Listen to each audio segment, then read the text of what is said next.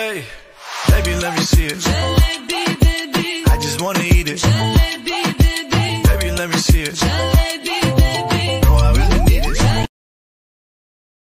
Google Meet.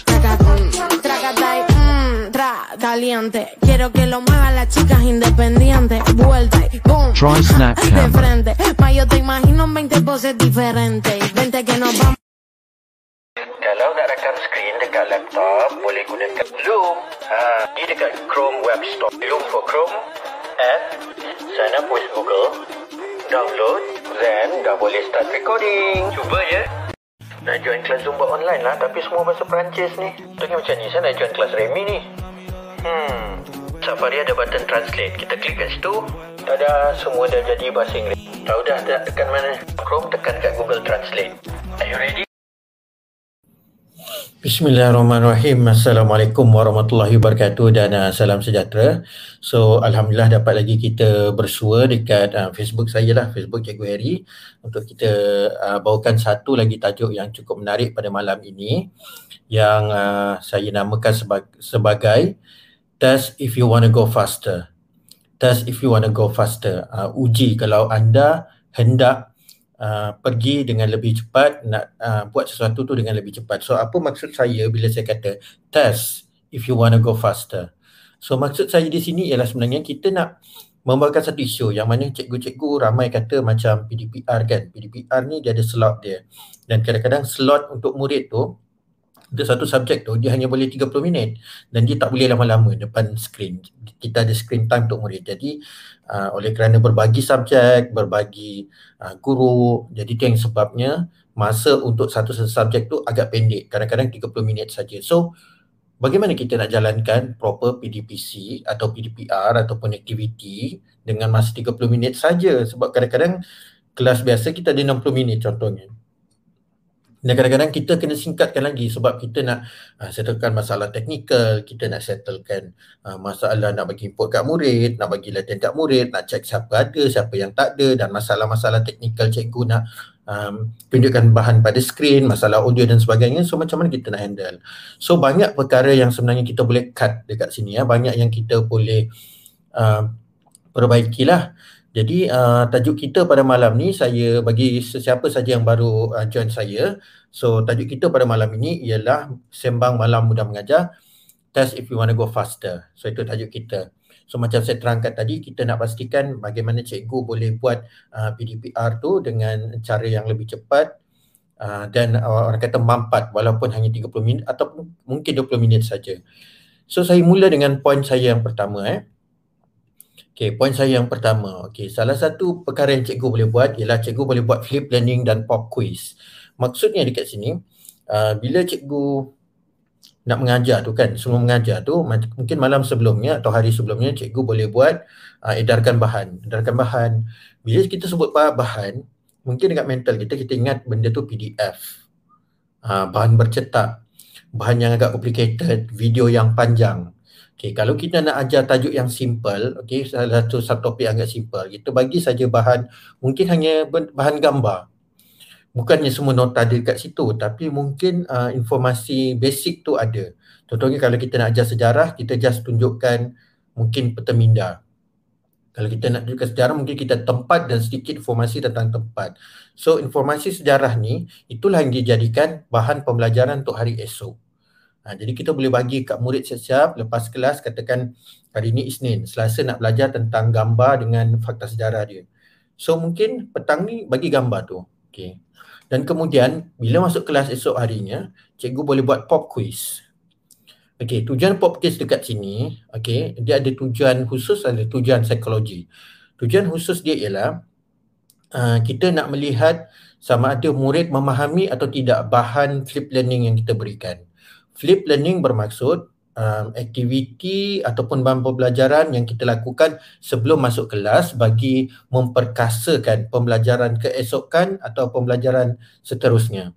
So umpama macam kita dulu kan, cikgu selalu pesan, okay, esok kita nak belajar muka surat 83. Balik rumah baca muka surat 83. Sebab kita nak belajar tajuk ni esok. So bila kita baca petikan tu dekat rumah, itulah yang dikatakan flip classroom atau flip learning. So maksudnya dekat sini, so pagi kita buat ulang kaji. Murid akan buat ulang kaji berdasarkan bahan yang kita beri pada hari ini. Esok dia buka, dia baca. So nanti kita test, dia faham ke tidak apa yang dia baca. Daripada situ, ia juga dapat membantu cikgu untuk bagi satu psikologi lah dekat muridnya, bagi dia rasa macam saya memang kena baca sebelum masuk kelas, saya kena betul-betul faham, so dia akan sedia. Keduanya ialah untuk kita check, mungkin dia dah baca tapi adakah dia faham, so mungkin kita akan bagi soalan, so kita akan buat pop quiz. Pop quiz di sini bukanlah penilaian, dia sekadar nak check saja basic knowledge. Basic knowledge dan pemahaman asas dia. So kalau murid boleh handle, okey lah, tak ada masalah. Okey, dan seterusnya apa yang kita boleh buat ialah kita boleh buat research and tell. Okey, research and tell ni maksudnya kita boleh bagi tajuk saja, bagi tajuk. Okey, esok cikgu nak ajar tentang, mungkin ajar fotosintesis. So cikgu bagi awak tools, okey, awak boleh pergi YouTube, awak cari video tentang fotosintesis, awak boleh tonton.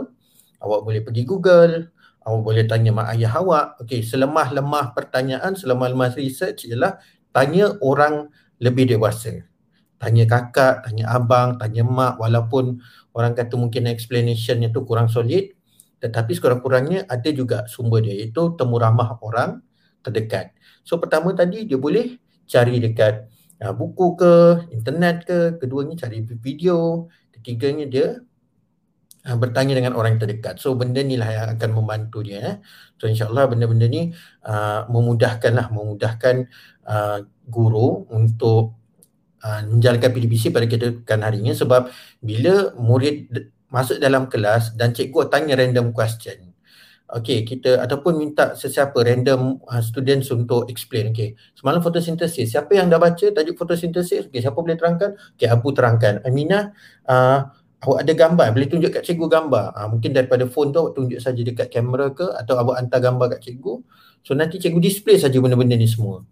So daripada situ dapatlah kita kumpulkan murid punya research dan mereka beritahu kepada kelas. So kita dah jimat masa, so mungkin kita allocate 5 ke 10 minit untuk itu, dan the rest of it memang buat aktiviti dengan murid. Cikgu boleh terus buat quizzes ke, cikgu boleh buat kolaboratif melalui Jamboard ke, atau buat kat Microsoft Note ke, ataupun dekat PowerPoint ke, boleh buat aktiviti kolaboratif. Dan yang ketiga ialah flip learning. Inspektor PDPR. Okey, saya tak tahu term apa nak guna, tapi lebih kurang macam ni lah. Maksud saya ialah kita bagi satu konsep yang mana katakan murid kita ni memang ada masalah lah. Macam kita tengok nombor 1, nombor 2, murid boleh independen. Mereka boleh independen. Sebelum masuk kelas boleh cari bahan, boleh tanya orang, boleh Google, boleh pergi YouTube. Ini bagi yang independen untuk nombor 1, nombor 2. Nombor 1 tadi flip learning and pop quiz, nombor 2 research and tell, ketiga inspektor PDPR. Maksudnya berlaku masa PDPR tu baru betul-betul nak belajar.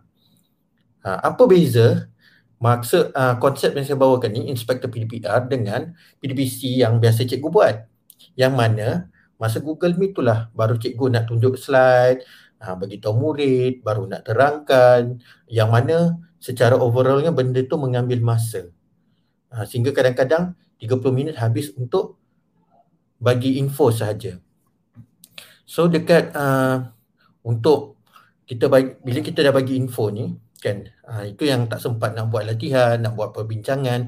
So apa yang kita boleh buat ialah, okey, yang pertama, okey, semua orang berada dalam Google Meet, masa tu juga baru nak belajar. Okey, kita bagi ruang untuk mereka. Okey, sekarang ni cikgu bagi 5 minit. Okey, awak pergi Google. Okey, sebab kita yang mendengar webinar kita ni, yang mendengar kita punya Facebook Live ni, ada yang dari mendengar, ada yang rendah kan. So tengok keadaan. Bagi yang mendengar mungkin tak ada masalah. Okey, minta murid, okey, check dekat phone, cari maklumat tentang tajuk ni sekarang. So sekarang ni juga kita bagi masa, kita clock in kan masa, mungkin 5 minit, 10 minit kan, cari. Lepas tu baru mereka akan cari maklumat and everything semua. Dan katakan Abu Daud Ali, diorang bahagian cari gambar. Aminah, Siti, Noreha cari video, contohnya tentang tajuk fotosintesis. So diorang cari. Okey, hantar dalam message. Dan cikgu masa nak ajar tu sebenarnya, bila ajar fotosintesis tu, time tu lah, okey, kamu dah siap kan? Dah siap cari gambar semua everything? Okey, cuba tunjuk, okey, hantar saja kat WhatsApp. Katalah boleh hantar kat WhatsApp, so cikgu buka WhatsApp dan display. Tunjuk dekat skrin masa Google Meet. Aminah jumpa gambar ni. Ali jumpa gambar ni, Aminah jumpa video ni, jom kita tengok. Sambil memaparkan bahan-bahan yang murid cari time itu, cikgu boleh buat penilaian, boleh juga buat penerangan, boleh juga beri maklumat tambahan. So maknanya masa PDPR tu berlaku, bukan saja cikgu, murid-murid tu pun sama-sama mengajarlah. Sebab dia orang cari bahan, cikgu tukang approve saja, guru tukang visi saja. So nampak tak dekat situ? So maknanya kita nak buang konsep yang biasa kita ingat bila PDPC, cikgu yang cari, mesti biasa kalau yang standard kita akan buat PDPC ialah, okay, hari ni kita akan mula set redaksi. Okay, ialah set redaksi, tunjuk gambar everything. And then kita ada slide terang, ini maksudnya ini maklumatnya ini, itu, ini. Kemudian bagi latihan. So bila benda tu terlalu predictable, lama-lama murid kita pun jadi bosan dan dia rasa macam dah tahu dah, tunggu, nanti dah dekat 5 minit habis, cikgu bagi homework. So dia terlalu predictable. So instead, 30 minit yang kita ada, bagi 5 ke 10 minit, murid cari bahan apa semua. 10 minit, murid present ataupun cikgu tunjukkan apa yang murid hantar dekat WhatsApp group semua. Present, tunjuk dan cikgu terangkan, cikgu boleh bagi komen bahan yang diorang cari tu tepat ke tidak, sesuai ke tidak kan. Masa tu lah cikgu prof dan masa tu lah pembelajaran berlaku dan sebenarnya aktiviti telah berlaku. Bila mereka cari bahan, kalau bahan tu salah, cikgu betulkan, maknanya mereka dah betulkan pemahaman. Mereka dah betulkan pemahaman. Sebab sebelum mereka cari bahan, of course cikgu akan terangkan basic konsep. Tetapi cikgu bagi tahu konsisten, dia mesti ada pokok yang dia sedang tumbuh. Mestilah kan, cikgu akan terangkan basic dulu. Cuma nak cari video yang full tu, itu kerja murid. So masa buat dalam 30 minit tu, terus buat aktiviti lah. Itu yang kita kata inspektor PDPR. Saya tak tahu nak gunakan term apa, tapi konsep dia macam tu. Terus time tu, time tu lah belajar, time tu lah murid cari bahan, time tu lah murid present, time tu lah cikgu buat penilaian, time tu lah cikgu akan buat penerangan. So settle in one place dalam masa 30 minit. Okay. Yes, betul. Cikgu Arabi Zak, saya tak tahu nak pronounce macam mana, betul konsep dia. Cikgu jadi moderator, kan? So murid-murid jadi panel. So jadi cikgu ni jadi moderator lah. Senang kan? Yelah senang cakap kan, kita tak tahu realiti. Tapi kita boleh cuba, insyaAllah kita boleh cuba. Ini antara alternatif lah, kita tengok bagaimana benda ni boleh transcend into real situation, sama ada dia praktikal ataupun tidak. Saranan saya lepas rutin nanti cikgu cuba buat 3 langkah ni, tiga mana-mana 3 pilihan ni. Yang pertama sekali ialah flip learning and pop quiz. Pop quiz ni perlu supaya diorang tahu dan diorang akan buat persiapan, sebab besok sebelum mula kelas cikgu akan tanya. Yang satu lagi, kalau nak check murid ni mudah faham tak? Dia faham tak apa dia baca? Kalau dia faham, okey, cikgu boleh proceed terus buat aktiviti. Kadang-kadang kalau dia kelas pandai, tak payah nak panjang-panjang, baru nak terangkan definisi. Sedangkan benda tu diorang boleh baca. Kan? Kedua, ialah research and tell. Research and tell ni macam tadi, okey, dia tanya kat abang dia, dia ni kan, kemudian dia present. Dia present masa kelas. Kemudian cikgu bagi aktiviti. So maknanya bahagian penerangan pada guru tu dibantu oleh murid. Yang ketiga ialah inspektor PDPR, maknanya the whole PDPR yang berlangsung tu sebenarnya dilakukan oleh murid dengan guru sebagai moderator. Jadi itulah basic konsep yang saya nak bawakan, ada 3. Yang pertama ialah flip learning and pop quiz, nombor 2 research and tell, and last one is inspektor PDPR. So saya harapkan cikgu nampaklah konsep ni, 3 konsep untuk kita menjalankan PDPR dengan baik, insyaAllah. Okey, boleh tak Cikgu Harry bagi cadangan untuk murid slow learner? Okey, slow learner ada banyak kategori. Okey, slow learner ni kita nak tengok juga literasi dia lah, literasi isu dia. Okay, literacy issue dia. So mungkin dia kalau dia ada masalah literacy and numeracy. Kalau literacy tak settle, numeracy tak settle, kita tak boleh go further. Tapi kalau dia tak ada masalah literacy, tak ada masalah numeracy, cuma dia mungkin lambat faham. Bila lambat faham, tak ada masalah. Dia level 1. Dia hanya perlu tahu dan faham. Bila tahu dan faham, bila aktiviti kolaboratif, kita boleh mudahkan untuk dia. Ya? Macam saya kata tadi, ada orang perlu sampai cari video. Bila cari video tu agak berat sebenarnya sebab orang tu kena tonton video, kena dengar betul-betul perkataan diucapkan, kena faham jalan cerita. Tapi kalau setakat gambar, dia nampak je gambar. Okey, cikgu kata mesti ada gambar pokok. Dia cari je gambar pokok. Maknanya penilaian kita tu untuk aktiviti. Maknanya dalam satu aktiviti kolaboratif, kita boleh buat pembelajaran berbeza, terbeza. Pembelajaran terbeza dekat situ. So apa yang dia kena buat, tugasan dia kita kena rendahkan berbanding orang lain. Ya. Yeah? Kalau dia tak boleh dengan menunjukkan kefahaman dia dengan menukarkan apa yang kenyataannya belajar kepada bentuk gambar dan video untuk dia samakan, at least murid tu boleh menulis dan menaipkan semula apa yang cikgu cakapkan. Itu pun dah cukup baik. Itu untuk murid lemah. Sebab murid lemah dia mungkin mengenal pasti saja. Kalau murid slow learner dia mengenal pasti, dia level mengenal pasti saja, maknanya dia tahu. Okey, ataupun dia boleh ingat fakta. So kalau fakta, kita boleh bagi tugasan senang je. Senaraikan 3 objek yang cikgu sebutkan. So dia senarai dia. Tu baru level 1, dia tahu. Okay, kalau faham tu yang cari gambar tu lah, itu dah level faham. Kalau video tu, itu dah level 3 lah. Ni kita boleh masuk kepada SAMR lah. SAMR, Substitution, Augmentation, Magnification dengan... what's the R lah, saya pun dah tak ingat. SAMR lah. So ini adalah istilah untuk kebat bagi penggunaan dengan teknologi. So ada slightly different, mungkin saya akan bawakan pada tajuk yang akan datang.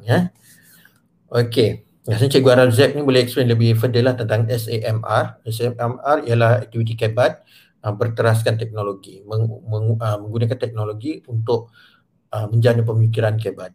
Okey, alright. So ini adalah tiga pilihan aktiviti yang kita boleh cubalah untuk membantu kita memperkasakan PDPR kita yang terlalu singkat tu. So konsep dia ketiga-tiga ni semua sama. Dia it's all about we test them. Kita bagi tugas. We give them a task and we test them through a task. So that's why saya kata test if you want to go faster. Bila kata test if you want to go faster, bukan bermaksud kita bagi ujian banyak-banyak. Tapi kita bagi tugas dan kita nilai daripada proses dia tu. Dia cari bahan tu, daripada proses dia cari bahan tu pun kita dah boleh agak dah. Kita boleh nampak macam mana. Kan? Okey. Kedua dan akhir sekali lah yang ketiga. Okey. Jadi untuk pengetahuan semua, okey, Alhamdulillah. Jadi itulah sedikit sebanyak yang saya nak sampaikan.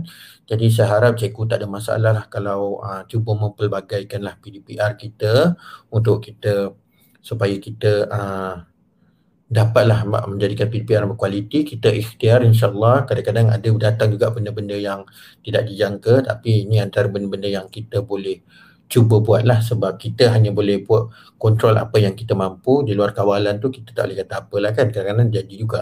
So maknanya kita boleh kontrol, contohnya pemahaman kita, kita boleh tambah kemahiran kita, kita boleh gunakan tools-tools yang menarik. Okay. Jadi Waalaikumsalam Cikgu Zakia, saya menantikan juga soalan kod-kod. Kalau ada soalan-soalan lain ke tak apa, cikgu boleh cikgu boleh utarakan soalan. Saya cuba bacakan ruangan live chat ni. Komen ni nanti tak soalan-soalan. Okey.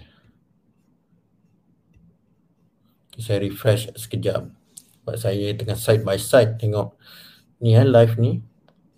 Okey, ni agak kira first time jugalah saya gunakan Snapchat kamera ni. Okey lah, saya boleh hide background sikit. So okey lah. Walaupun tak berapa smooth. Okey. Ada apa-apa nak tanya? Kita tunggu. Okay.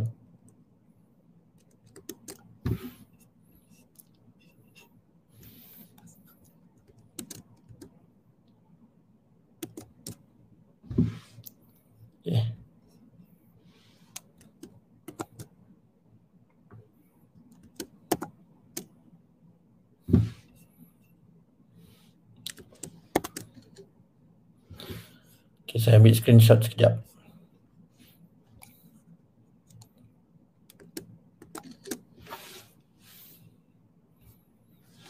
Okey. Jom kita baca komen lagi, tengok ada tak siapa-siapa. Okey, untuk cikgu semua sesi Facebook Live saya ni saya akan onkan selama 24 jam saja. So lepas 24 jam saya akan delete lah.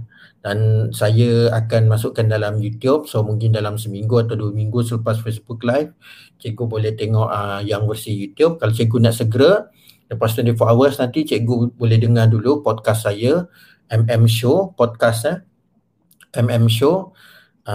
Boleh dengar dekat Spotify, boleh dengar dekat Apple Podcast dan juga NKD FM, saya punya rancangan podcast saya. Dan juga cikgu boleh tengok dekat laman YouTube, nanti saya akan re-upload dekat YouTube, cikgu boleh tengok.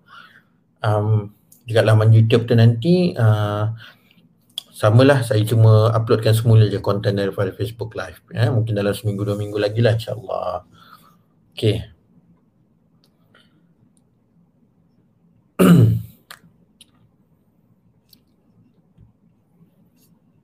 Ini sebanyak. Okay, boleh beri berapa contoh? Oh, ini ada soalan Okey, Cikgu Suraya, dia kata saya sangat suka cara ketiga Inspektor PDPR. Actually boleh ubahlah nama tu. Saya pun tak tahu nak letak nama apa sebenarnya. Mungkin ada nama yang lebih baik. Boleh jadi inovasi lah. Okey. Boleh tak ada inovasi mana itu kaedah pembelajaran berasaskan inquiry jugalah sikit-sikit Boleh beri beberapa contoh aktiviti kolaborasi yang berbentuk digital untuk pelajar buat untuk PBL. Senang saja kalau nak buat aktiviti kolaboratif berbentuk digital untuk pelajar buat PBL, cikgu nak pakai tool apa? Pakai TikTok boleh, pakai Google Slides boleh, pakai Jamboard boleh, pakai Canva pun boleh. Kalau pakai Canva, mereka boleh buat newsletter. Diorang buat newsletter untuk awareness. Kalau tajuknya tentang pencemaran alam sekitar, dia buat satu newsletter, cari bahan, maklumat, everything dan design dekat Canva. Kalau dia TikTok, dia boleh buat awareness video. Ataupun dia buat dengan cara lakonan ke, dia buat stitch ke, dia buat green screen ke. Kalau dia guna Google Slide, dia kumpulkan bahan untuk presentation. Ada yang edaran, ada yang presentation, ataupun dia boleh buat satu cerita. Kalau dia aktiviti kolaboratif, dia buat cerita, dia buat video dekat wevideo.com.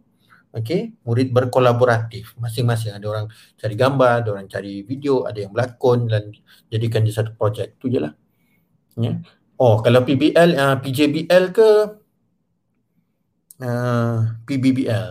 Tak silap saya, problem based dengan project based. Kalau problem based, kena cari masalah lah. Yang cuba troubleshoot masalah dia. Tapi tool mana-mana semua boleh pakai. Canva, kita boleh gunakan Microsoft PowerPoint. Tapi Microsoft PowerPoint kenalah pakai Microsoft PowerPoint 365 untuk murid boleh berkolaboratif. Dan juga Google Slides. So mungkin outcome dia tu yang kita kena tengok, kita nak outcome yang macam mana. Okay. Kalau project based tak ada masalah lah, senang lah Kalau nak pakai tools digital, cikgu juga boleh gunakan Wakelet, cikgu boleh gunakan Sutori, cikgu boleh gunakan Prezi. Konsep dia semua istilah presentation lah. Kalau Wakelet, dia boleh jadikan satu sumber. Dia boleh buat website. Kalau Google Site tu kan macam semua murid boleh ramai-ramai masuk dalam tu edit. So mungkin kita boleh bagi-bagi kerja. Muhammad akan buat front page. Eliana akan sediakan page untuk video. Itulah dikatakan project based. Ada tak permainan online kolaboratif berbentuk team building atau team battle yang ilmiah dan guru sebagai moderator? Selain quizzes dan Kahoot. Okey. Quizzes dan Kahoot sebenarnya kalau kita nak jadikan dia team building, kita boleh jadikan student tu sebagai creator of the questions. Creator, sebab student pun boleh buat satu soalan. Okay. Kita juga boleh gunakan, cikgu boleh gunakan Quizlet. Cikgu Huzaimi boleh gunakan Quizlet. Quizlet ni ialah flashcard digital yang mana murid boleh buat set soalan. So nanti dia akan throw dia punya set soalan tu kepada kumpulan-kumpulan. Barulah nampak team building ya. Okey, kalau team building ni maknanya nak bagi dia orang rapat kan, bagi dia orang sama. Kita boleh pergi classtools.net. Kita ada satu yang kita namakan sebagai Four Corners. Pergi dekat classtools.net. Okey, dia ada satu yang kita panggil Four Corners, so dia boleh main game tu. Pergi dekat classtools.net, ada banyak. Classtools.net ataupun cikgu boleh main A to Z. A to Z dekat classtools.net. Okey. Cikgu Harry nak tanya, kalau buat video pelajaran masa yang sesuai berapa minit Nak tahu, okey, kalau buat video pelajaran, okey, berapa minit tu terpulang pada cikgu sebenarnya. Kalau cikgu buat 15 saat pun bagi saya tak ada masalah. Contoh, bila cikgu sebut video pelajaran ni, maksudnya macam mana? Adakah tengok pada konten. Kalau cikgu nak tahu proses fotosintesis, 15 saat pun boleh. Kalau cikgu rasa leceh sangat nak pakai video yang canggih-manggih, canggih-manggih kan, cikgu pakai TikTok dia. Dia ambil TikTok, okay, buat green screen, cikgu terangkan. Okey, contoh macam ni. Ini ialah pokok. Ini ada daun, ada ni, bla bla bla bla bla. Cerita saja. Dah jadi video pelajaran, 15 saat dia pun. Cikgu cuma terangkan bahagian-bahagian pokok. Kan mungkin cikgu membayangkan macam kena buat video YouTube 1 jam. Tak semestinya. Video yang panjang pun kalau dia tak straight to the point, dia terlalu banyak sangat buang masa dengan animasi yang terlalu banyak sangat, dia akan buang masa kita. Murid pun tak boleh nak tengok video lama-lama. Secadangkan kalau cikgu nak cepat, nak ringkas, buat video TikTok saja. Gunakan efek green screen. Kalau cikgu nak saya ajarkan macam mana nak buat TikTok, nanti cikgu pergi dekat YouTube saya yang ada webinar tu, saya ada tunjuk macam mana kita nak buat video PDPR menggunakan green screen. Okey, join, cikgu boleh join kumpulan Telegram saya, coach.t.me/mudahmengajar. Saya akan sentiasa upload beberapa bentuk video. Malam ni lepas saja bengkel ni, saya akan buat satu video yang agak menarik, yang akan berunsur lawak dan jenaka sedikit. Pun cikgu boleh gunakan dia kalau cikgu mengajar subjek-subjek yang bersifat sains, apa kita kata, istilah orang putih dia social studies, kajian tempatan, kajian sosial kajian tempatan. Okey, social studies lah, maknanya isu-isu sosial. So saya akan buat satu video TikTok, cikgu boleh tengok macam mana saya buat. So cikgu boleh juga buat video. Kalau video untuk pelajaran tu tak semestinya untuk menerangkan fakta, cikgu juga boleh buat satu video yang mengundang perbincangan, mengundang perdebatan. Boleh kongsi teknik pengawalan untuk menggalakkan pelajar lebih berminat berinteraksi dengan lebih aktif. Sebelum kita cerita, okey, soalan dia, boleh tak cikgu kongsikan teknik pengawalan untuk menggalakkan pelajar berminat berinteraksi dengan lebih aktif? Kalau saya baca soalan ni, pertama saya tengok ialah kenapa murid tidak berminat berinteraksi dengan lebih aktif? Kena kaji dulu. Ramai antara kita memang ada masalah ni ya. Saya pun dulu-dulu jadi cikgu pun macam ni lah kan. Kita mikirkan kita nak soal macam mana, kita nak bagi soalan apa kan, sampai murid ni tak boleh nak jawab ni semua kan. So kita tengok balik, kenapa dia tak minat nak berinteraksi dengan lebih aktif, kenapa dia pasif. Okay, so bila kita faham punca, kita akan tahu cara. Okay, dia pasif sebab satu, dia tak faham soalan. Kita jangan pergi dulu teknik penyoalan yang macam-macam, kita pergi dulu. Dia tak faham soalan, cara kita soal dia, keadaan kita menyoal dia, dan satu lagi bentuk jawapan yang kita nak. Soalan tak faham, mungkin soalan tu agak panjang, jadi mungkin perlu untuk kita guide dia satu persatu nak faham soalan. Ataupun kita boleh bagi soalan lebih mudah. Okey, ada berapa dalam gambar ni? Itu semudah-mudah alam lah. Apakah bentuk dalam gambar ni? Okey, kenapa dia bentuk segitiga tak bentuk segi empat? Kalau dia tak boleh jawab juga, kita tanya dia. Kalau dia jadi segi empat, macam mana akan jadi? Kalau dia jadi segitiga, apa pula yang akan jadi? Kita nak guide dia satu. Ini teknik pengenalan kebat. Yang kedua ialah cara kita soal. Mungkin kita panggil Muhammad. Apa jawapan nombor 3? So itu cara kita menyoal. So instead mungkin kita boleh PM dia, kita boleh buat panggilan. Okay, sekarang kita nak dengar, nak tanya Muhammad, kalau awak tengok apa yang awak faham daripada ni? Kita macam bagi benda tu light-light lah. Okay, dia tak rasa macam dia tu dipersoal. Dia rasa macam dia tu ditanyakan pendapat. Ini psikologi lah. Kalau kita play it right, it will be interesting. Kalau if we play it wrong, jadi it will be something else. So ini takes courage and also kita punya skill lah. Yang seterusnya ialah cara bentuk soalan tu lah. Level soalan tu, bentuk soalan. Okay, bagian soalan tu nak jawab. So kadang-kadang kita nak dia jawab dengan lisan. Kadang-kadang dia malu sebab dia takut salah. Kadang-kadang orang malas nak jawab sebab dia takut salah. Dia takut salah. Macam kita, siapa boleh jawab ni? Dia rasa dia macam tahu tapi dia takut dia salah, kalau dia ketawakan dia. Okay. Dia rasa dia akan diketawakan. Jadi macam untuk cara macam ni, kita still nak tahu apa murid kita fikir. Kita sekarang ni nak fokus jawapan, bukan fokus murid. Kita nak fokus jawapan, kita bukan nak fokus murid, bukan nak fokus dia pandai tak pandai, walaupun kita pentinglah penilaian tu sebab kita nak bagi markah kemudian. Tapi for starting, setakat set induksi peringkat pertama sebelum kita buat penilaian, kita bila part menyoal, kita just nak tanya fahaman dan juga pendapat. Kita boleh buat tool macam Mentimeter yang mana murid boleh bagi respon tanpa dedahkan siapa mereka. Cikgu nak tahu jawapan saja. Okay. Dan akhir sekali ialah bentuk. So mungkin kita boleh pelbagaikan. Ada murid dia boleh verbal. Kita boleh bagi pilihan. Okay, macam ni. Cikgu nak tanya, siapa nak bagi jawapan boleh jawab dengan lisan. Okay, siapa yang rasa-rasa nak jawab, okay, boleh juga PM cikgu, boleh juga typekan di ruangan chat. Macam tu lah. Pelajar lebih suka type jawapan berbanding suara. Betul. Bila Google Meet ni, percayalah lebih ramai suka type. Saya pun dalam meeting, jangankan murid, kita pun sama kan, kecuali kalau kita betul-betul lah dia nak soal dekat penceramah kat depan tu kan. Kalau tak, kita type je lah, tak apa.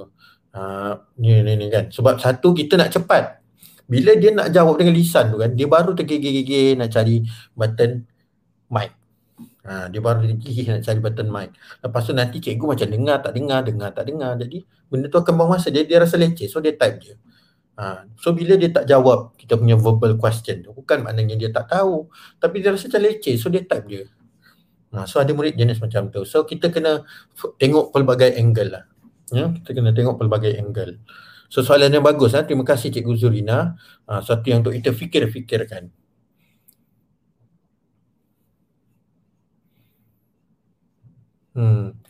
Okay. Cuma macam betul lah Cikgu Zurina, ramai lebih suka nak chat apa semua. Tapi kita kena strike a balance lah juga. Kita kena strike a balance sebab bila kita kena buat penilaian ni, kita kalau boleh sebaik-baiknya kita kena, orang kata, kita ada yang secara lisan, ada yang secara bertulis. So two types.